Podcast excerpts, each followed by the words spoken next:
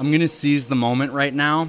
I just got out of my first, actually, swim in the rain. I hadn't done it in my whole time here. I have been here for five months by myself, completely isolated, especially the last month. I've had a broken foot, and I. Oh, I have music on. I need to shut that. That's so funny. It's really nice music, though. Piero Piccioni. Um, okay, so I've been here by myself this entire time, all of quarantine. I've been ruminating a lot. I was talking on my Instagram about how, uh, you know, I'm going back to the world on Saturday, and I've skipped this whole thing. You know, I've, everything that y'all y'all have gone through. It's not like I haven't gone through anything. I've just gone through different things. So I am out of sync with like the whole world. Even people in Correas, where I am, they're all socializing. They're with families and stuff. They're doing things every day. They're going to dinners. They're hosting parties. I'm in my house by myself, and uh, I don't talk to anyone. I don't socialize because I don't want to get sick. And also, I just like I got shit to do. I prefer doing this and working on my film stuff and my music. Uh, so, and I swim. But the last month, my foot's been broken, so I haven't been able to swim until it's been almost healed the last few days. Now it's pouring rain, and I just went for a beautiful swim, and I came back out of breath, and it just like opened up, and I was like, "Fuck it, let me just start recording. This is beautiful." And it's such a, it, it, oh man, it's it's like this haze, looking out. I'm, I'm right on the edge of the of the rain. Hopefully, you can hear it. Um, and I've been just thinking about change a lot lately. How having these conversations with friends about loss and cancellation, like the year is canceled, 2020 is a lost year. Like, I, I don't think so at all. I think this has been an incredible year, and all the things that we're talking about that are different are just accelerated. We, it's not, this is not new. Nothing we've experienced is new. We've experienced, like, I've experienced this kind of solitude before, never for five months it's all just been accelerated. It's all been amplified. We've all lost people. We haven't lost this many people. We've all had ups and downs financially. We haven't had this degree of it. We've all had to move, you know, and, and had been displaced. Not all at once and to this extreme. So it's just uh, a. 2020 has just been the way that I see it. It's just all the things that have been in the air happening all at once and 211 turned all the way up. But energy does not get created nor destroyed, it just moves. And that's what's happened. Energy has moved. Change has been accelerated. That's it. And it's just a new experience. That's it. And I'm thankful for it.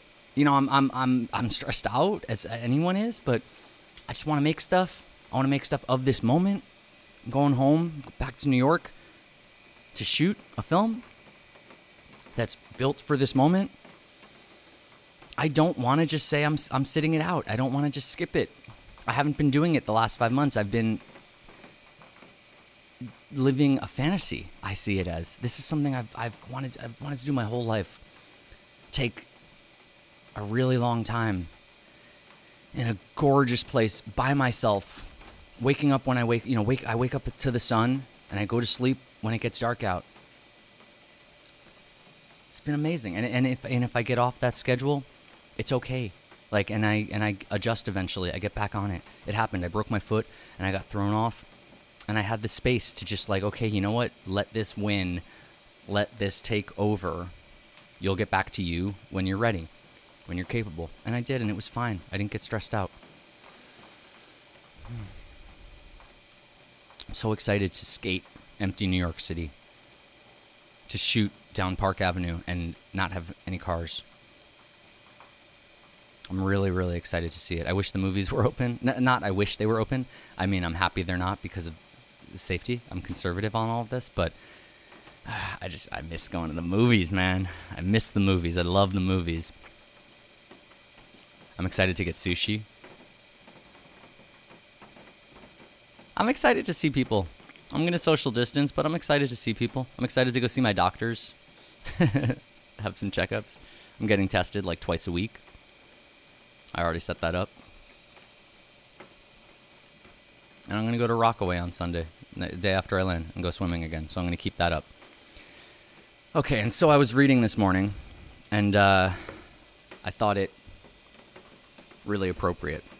So this is from Mark Rothko's, you know, pseudo book. He uh, it was discovered by his son decades after he had written it, and and long after he he passed away. It was probably written in in 1940 and 1941, and uh, he never wrote a book, but he was very into philosophy, and he spoke about the philosophy, the, the ideas, the form, the formal aspects to his work from the abstract, for, from the, from the more, uh, you know, I guess I don't know what word, realist, you know, uh, figurative work of his early years to the abstract work, and then to the really abstract work, which was just what you know of you know what he's famous for. So if you go to the MoMA, you can see the like pre full on abstract work. I think you see the bathers in one room, and then right next door you see like all the sort of monolithic Mark Rothko, where it's just like two rectangles of different colors, and they're just the transcendent stuff. You know, uh, you go to Houston. I think Houston is where his cathedral is, and you just sit in there and meditate and just take it all in and get blown away. But his son discovered these uh, typed pages that were basically a book, um, and uh, I think there's a, a potentially like faux um, or ditched title to it, which was plasticity, but they called it the artist's reality philosophies of art. And I'm going to read a little bit of it. Art as a form of action. Funny, the rain stopped not stopped, but just quieted right as I started to read. Art as a form of action. Escapism. Art has often been described as a form of escape from action. It has been pointed out that the artist, finding the practical affairs of the world too unpleasant, withdraws from the world of true activity and ensconces himself in a world of imagination in order to exempt himself from this unpleasantness. The world of true activity is usually considered that one which occupies man, either communally or individually, with the satisfaction of his bodily needs. The staving off of physical starvation or discomfort is considered the proper world of realistic action. With the rise of the standard of living, the number of things which the number of things which satisfy the physical needs of man have been greatly expanded. Originally, these needs might have been called food sufficient to satisfy hunger, shelter to protect him from meteorological inclemencies, and clothing to stave off pneumonia. Today, a man cannot live, however, without a tiled bathroom, without sanitary plumbing, without a vacuum cleaner, and without a well appearing suit. Nor can a woman without innumerable changes of costume within and without every season, and without innumerable gadgets and time saving devices. Note, this is a guy writing, this is a Russian immigrant, uh, Jewish immigrant, writing this in 1940 when he was, you know, note the context, 1940. This is a Russian Jew. Um, he was he had spent this decade of his life struggling, impoverished, in a you know like getting shit on in his marriage where his wife was like taking care of them and he was just this like shit artist that everyone you know he just had nothing. So he was uh, he, he he had these issues with women um, he had issues. Anyway so like that's why he's you know w- w- and it was also just 1940 so people said things like that. Um, yeah okay. Here he goes again these time-saving devices are to contribute to leisure which is to be occupied with the satisfaction of the aesthetic impulses Leisure requires its ornaments. It must, first of all, be attractive. Finally, the participation in the production and distribution of these innumerable gadgets has been gradually drawn into the sphere of man's realistic needs, which originally had been satisfied by the most elementary provision of food and clothing and shelter. Any person who spends his life in the production or acquisition of these said embellishments pertaining to the physical needs is pursuing a life of action. And it may be pointed out that the life of our nation as a whole is a tale of triumph and tragedy and unremitting toil in the pursuit of this reality. This presupposes, of course, that the bodily needs are the core of existence and that any other needs, if any, will be automatically satisfied. This assumption is contradicted by the fact that in those social classes where the possession of these goods is easy, one finds the greatest preponderance of ill health. No other class in the world is so beset by neurological disturbances, so called imaginary disturbances, which science has recently found often more destructive and less subject to cure than real, quote, ailments, which are considered legitimate. The subordinate class, which is willing to lay down its life, presumably to make all those needed items more available to all of society, is a much healthier class. Why? Because these people, by the very fact of their idealism, are really fulfilling a need as great as that of the physical needs. Idealism here forms a kind of action which takes its place side by side with other self expressive forms of action, which, with, without which man cannot continue in good health. Art is such an action. It is a kindred form of action to idealism.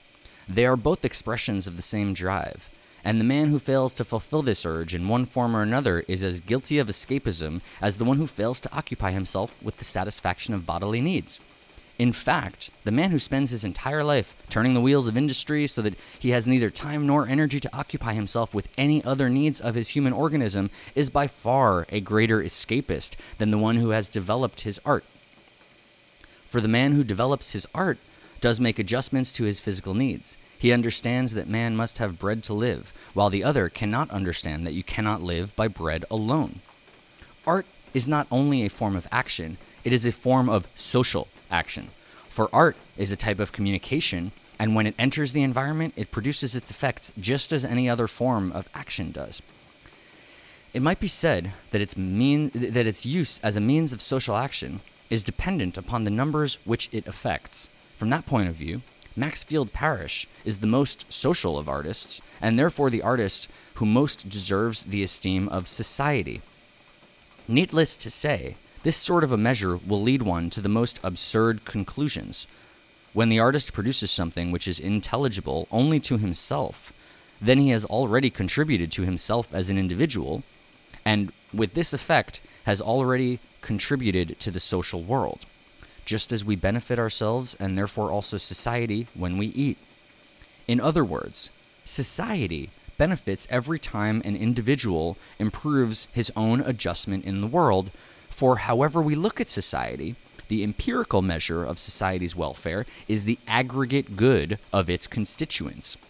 How far a single impulse can extend in its effect is unpredictable. One minute, one minute stimulus can be f- more far reaching, can affect the course of society more significantly in a single minute than a thousand other stimuli whose effect is more obvious, might over a hundred years. The satisfaction of personal needs is therefore never an escapist form of action. In its effect, it is closer to natural action than a hundred acts of philanthropy and idealism which concern themselves with the needs of others. Who is to say which of the personal needs are more pertinent to society? That last passage is so relevant to, you know, what we're doing right now.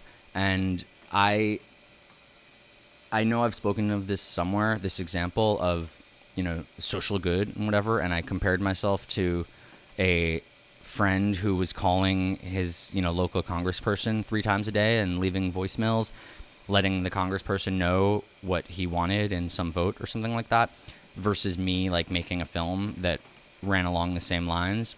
And I would argue with him that he's wasting his time on a vote that is already decided and just you know he's just yelling into an echo chamber or yelling into a void one or the other but nothing else. And i'm uh, actually trying to create something that is going to build the world that i you know want. Uh, and you know rothko gets into that here. It's like you know all these uh, all this performative activism and all of this shouting to who? What does it do? Versus someone who's perhaps you know he's really he's really casting two hypotheticals here. One being the person who is just like good to themselves and lives well you know takes care of himself herself and through that is a more contribute just just by feeling good and taking care of their own shit contributes to society. And then another person who is you know more of more this is more for like the individualist philosophy angle of like one person can make their you know I, I don't know what the word would be truth whatever but like you know make something beautiful and it's good for the world builds a better universe. And it doesn't take necessarily this whole like you know organization like so you know uh, going to a protest. I'm, I'm not i'm not i'm not saying this to take down the protests. I actually was very uh, supportive. I, I love it. Love that they happened. Uh, but it's just speaking to the people who maybe felt uncomfortable, the people who felt they didn't have a position in it or they wanted to make a difference. They they, they did actually agree with the the cause, but they didn't feel the way that other people were doing it was their way. So they felt kind of like excluded from the action. Like you can do it your way. It's and it's not better or worse just because other people are doing it that way. Like doesn't matter. And that could you don't need to create it doesn't need to be critical. Like i said like the i'm not a protester. I'm not an activist in that sense. That's not the way that i do things. I do it in my own way but i don't need to criticize the way that other people do it. I, I don't think that their way is bad. I actually i love their way. I know i'm just realistic. I know that that's not my way, but I love that they do it and support them. There's just a lot of ways to skin the cat in this case. Um, okay, so I'm going to continue another part. Uh, this is my favorite chapter in the book. I'll probably read one more, but uh, but th- this is so this is all one chapter. It's just segments of the same chapter. Okay, so that was uh, art as a form of action, and the first one was escapism, and now I'm reading decadence. There's another way in which art is accused of escapism. In this case, art would be included in the arena of proper activity if it is performed a specialized function. This is a specialization of subject matter. Those who argue in this way will say that if art treats certain certain kinds of subject matter, it is a form of proper action, and if it treats other kinds of subject matter, it, consti- it constitutes a form of escapism. Actually, it is a violation of the essential nature of art as action for it to conform to the first requirement. For this argument conceives of art as excusable only if it performs a specialized function in relation to some extraneous objective, and insists that the intention to perform this function is present when the artwork is executed. If it does not meet these criteria, the artwork is often repudiated as decadent. There are two ways in which the word decadent can be used. Certain kinds of art have been labeled decadent in relation to other kinds of art, and, and particularly in relation to works of art of the same tradition. The term is often applied to arts which are at the tail end of a tradition when the possibilities of a development have been exhausted. For example, the Hellenistic art of the Greeks after the 4th century BCE, when artistic innovation had all but ceased. Thus, when the artists in a given society seem no longer able to develop the forms of the tradition and as a result fall into the exploitation of all sorts of devices which seem to be spurious to the plastic process, their artwork falls into this first decadent category. Decadence has also been used to describe art which emphasizes sensual and sensuous attributes, such as the arts of the last days of Rome, types of Baroque art, and the sensual arts of the French monarchy and French symbolists. Therefore, in either usage, it may be applied simply as a descriptive term which might help us place the work of art by the side of similar accomplishments from different places or times. However, as used by the social critics with whom we are concerned here, the word does not concern itself with a description of plastic processes at all, but has a moral connotation instead. This is attested to by the fact that many of the painters whom these people approve have employed decadent forms without the discrepancy having been noticed by their censoring advocates. As a matter of fact, since these people demand more or less descriptive and dialectical art, the artists they approve have been invariably gone to decadent art, as defined previously, for their plastic prototypes, since it is decadent art which usually substitutes or rather imposes non plastic objectives upon art, two of which are illustration and the creation of mystic illusions. As a moral word, decadence has no use for us because it is not it, it, because it does not relate to paintings at all and makes no observations about their properties.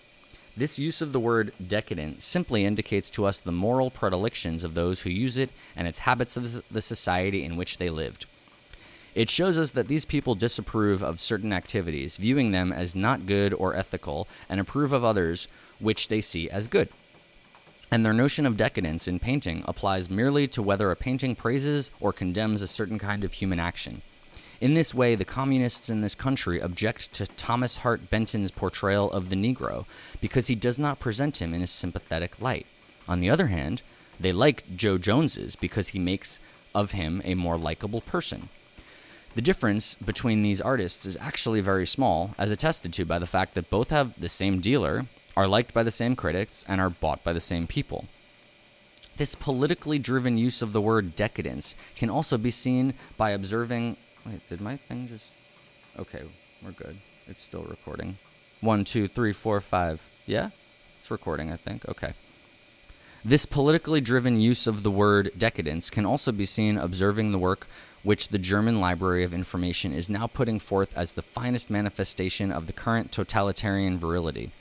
It is, for the most part, work of sentimental romantic painters that plays with half mystical light and sentimentality, which a virile society devoted to such positive material ends could far more reasonably condemn as effeminate and decadent than the arts which it banishes. Here, non decadent art is considered that which will soothe the savage breast of the weary warrior in the same manner as women or beer. Still, another example is Russia, which has attempted to reduce art to a function for the direct good of the state. Thus, the ubiquitous smile, so prevalent in our own toothpaste advertising, seemed to be the distinguishing mark of their painting at our own World's Fair. And the function of the painting there was to say that all is right with Russia. Another interesting illustration of these ironic contradictions is their literature, which describes the epic of the new state, surely enough the de- desired subject, but in the mannerisms of all the schools of Europe which they label decadent Romanticism, Expressionism, Surrealism, and Symbolism. Obviously, this view of art looks only so far as its use of as advertising, journalism, illustration, etc.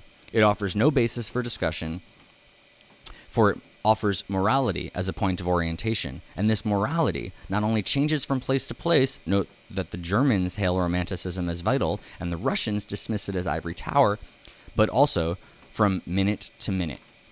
Even in the first definition of the word decadent that we described, which is really based upon plastic considerations, there is little worthwhile for our discussion. We can use the word in this more technical sense only if those who are involved in the discussion has similar prejudices for certain types of art. Otherwise, the work can have no useful meaning. For instance, to an academ- academician, acad- academician, an academic, Byzantine art might be considered a decadent use of the Hellenistic tradition, which to them is the height of achievement. To other critics, Hellenism is already a decadence of the real vitality of Greek art, which occurred in the 5th century BCE, and Byzantine art constitutes a rejuvenation of the art through the rediscovery of the original plastic principles. The same may be true in the consideration of the Renaissance, where some considered Giotto the apex of great rejuvenation of classical principles, and the Florentines a decline of a great tradition. For others, the Florentines are the rejuvenators who bring about the greater tradition of Renaissance paintings. Thus, the word decadence is of value only when we use it to categorize traditions and the place of artists in it. Some of these we may call decadent and use them as a point of comparison for other artists in whom we discover similar attributes. The confusion is even greater when the word is used in both senses at the same time. When people confuse its moral and plastic attributes and use them to mean either interchangeably and it is the kind of confusion which is most general, for our vernacular has become filled with words whose origins and meanings are of great complexity, but whose use popularly would indicate that they are as simple and clear as a noun like chair. As a result, completely meaningless generalizations such as the following occur Byzantine art is a decadent derivative of the Greek tradition, and at the same time, early Christian art is a reaction to pagan decadence. Or similarly, Dutch art is a revitalization of painting because it shows on the part of the artist an interest in his surroundings rather than in outworn supernatural myths. And on the other hand, the painting of still life is a decadent occupation because it shows that men can no longer say anything about human beings. Now, where are we? In view of all this confusion, we must realize, on the whole, this word has no meaning which is definite in relation to art and certainly cannot be used as a basis for the consideration of preferences for certain kinds of art over other kinds of art in the field of education. So, what we've experienced over this time period has been this you know they're all of a sudden things are canceled because like they don't you know they don't fall into the moral universe like this book would be canceled because of the way he uses him and the way he speaks about women. This this book would be canceled because it's out of date. You know, and, and all the all the knowledge in it is dangerous and not okay because of the way he treats women. and it's you know it's it's ridiculous. It's like Gone with the Wind because it had some racist stuff in it is no longer a movie that people can watch. Not only like like, like they can't decide for themselves. It's bad and people can't decide for themselves. It's it's just it's a ridiculous world, you know. It's a ridiculous proposition that that that I don't know. It's it's the good left. Um, I'm gonna have a friend on. We're gonna talk about Judaism probably next week, and how you know the the left, my friends, my Democrats, my liberals, whatever. Like, oh God, like and just make these decisions that like this is the way it is. I have all these conversations because I'm super outspoken on my Instagram and and here, you know, and people hit me up and they. I find myself just constantly. There's no good, bad. There's no right, wrong. It's not like that. It's not the way the world works. People are different, and we run into conflict. Just treat everything as a conflict. You know, there's context. So, so what, what Rothko's talking about here, you know, decadence is just, it's just, it's a way of communicating with context. There's a place and a time. Play, put the art into a place and a time, and sure, you can weigh its decadence according to the, the opinions of the place and the time. But that's it. That's its only value. When he's talking about plastic, you know, he's talking about artificiality and he's talking about form. And we can't grade form in the way that people speak of decadence. So like Gone with the Wind, we can't call like the guy who, you know, the cinematographer for Gone with the Wind, we can't call him better or worse because there was a character who was a slave. You know, who was a slave past the time when they were supposed to be slaves. Like we like it has nothing it's it's ridiculous. So you can speak of its decadence decadence means like the end of the world you know in in in, in a literal definition it means like you know it's really funny. Like, like, like decadent chocolate cake. I remember uh, like what that means is like this chocolate cake is going to make you die. It's that. I, lo- I love that. Like it's so rich it's going to make you die. And so decadence in art is like this art spells the end of the world. And you know he's mapping like there, there's two ways. So it's like it can be decadent because so like edm is decadent.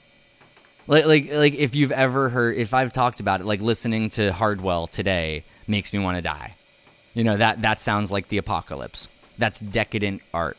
Because hardwell his moment was like 10 years ago and he's still doing the same thing and people are still promoting the same shit.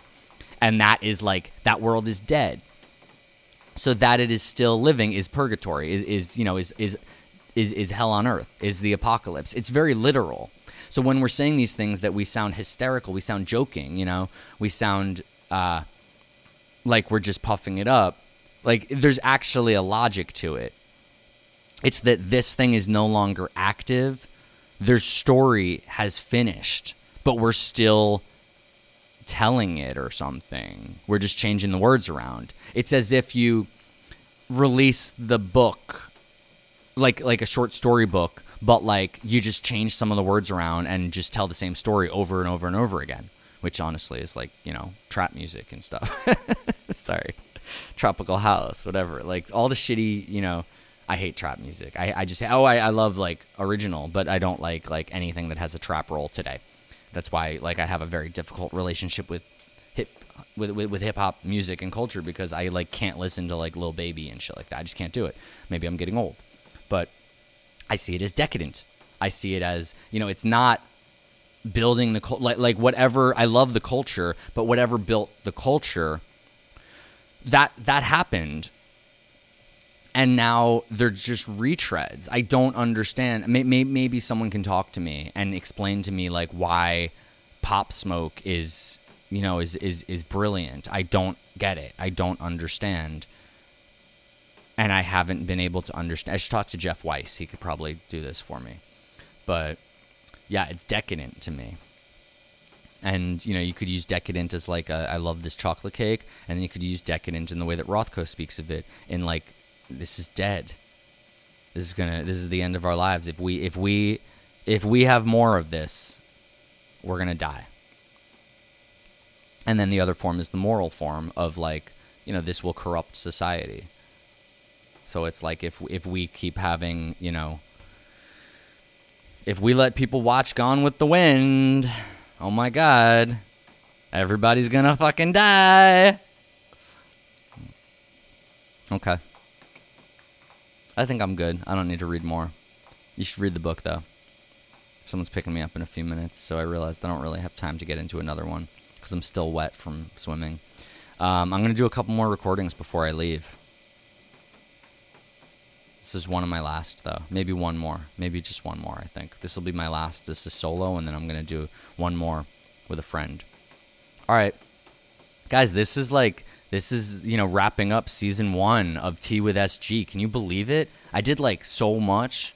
Holy fuck. This is like 65 episodes, I think. Who did 65 fucking episodes? All right. Thanks for listening. Love you guys. I'm going to release new music, by the way, uh, when I come home. New music. I'm going to put all the videos up for the show. And, uh, oh my God, I'm so sandy. Uh, and new clothes. Small difference. I'm shooting some films when I get back premiering my new film at like when if festivals happen, uh, we'll be there, um, digitally probably, but we'll see. And yeah, lots of stuff going on. I'm gonna get a new house. I'm gonna get rid of my fucking townhouse. I hate that place. I'm done with it. I'm gonna get a new place. All right. Peace.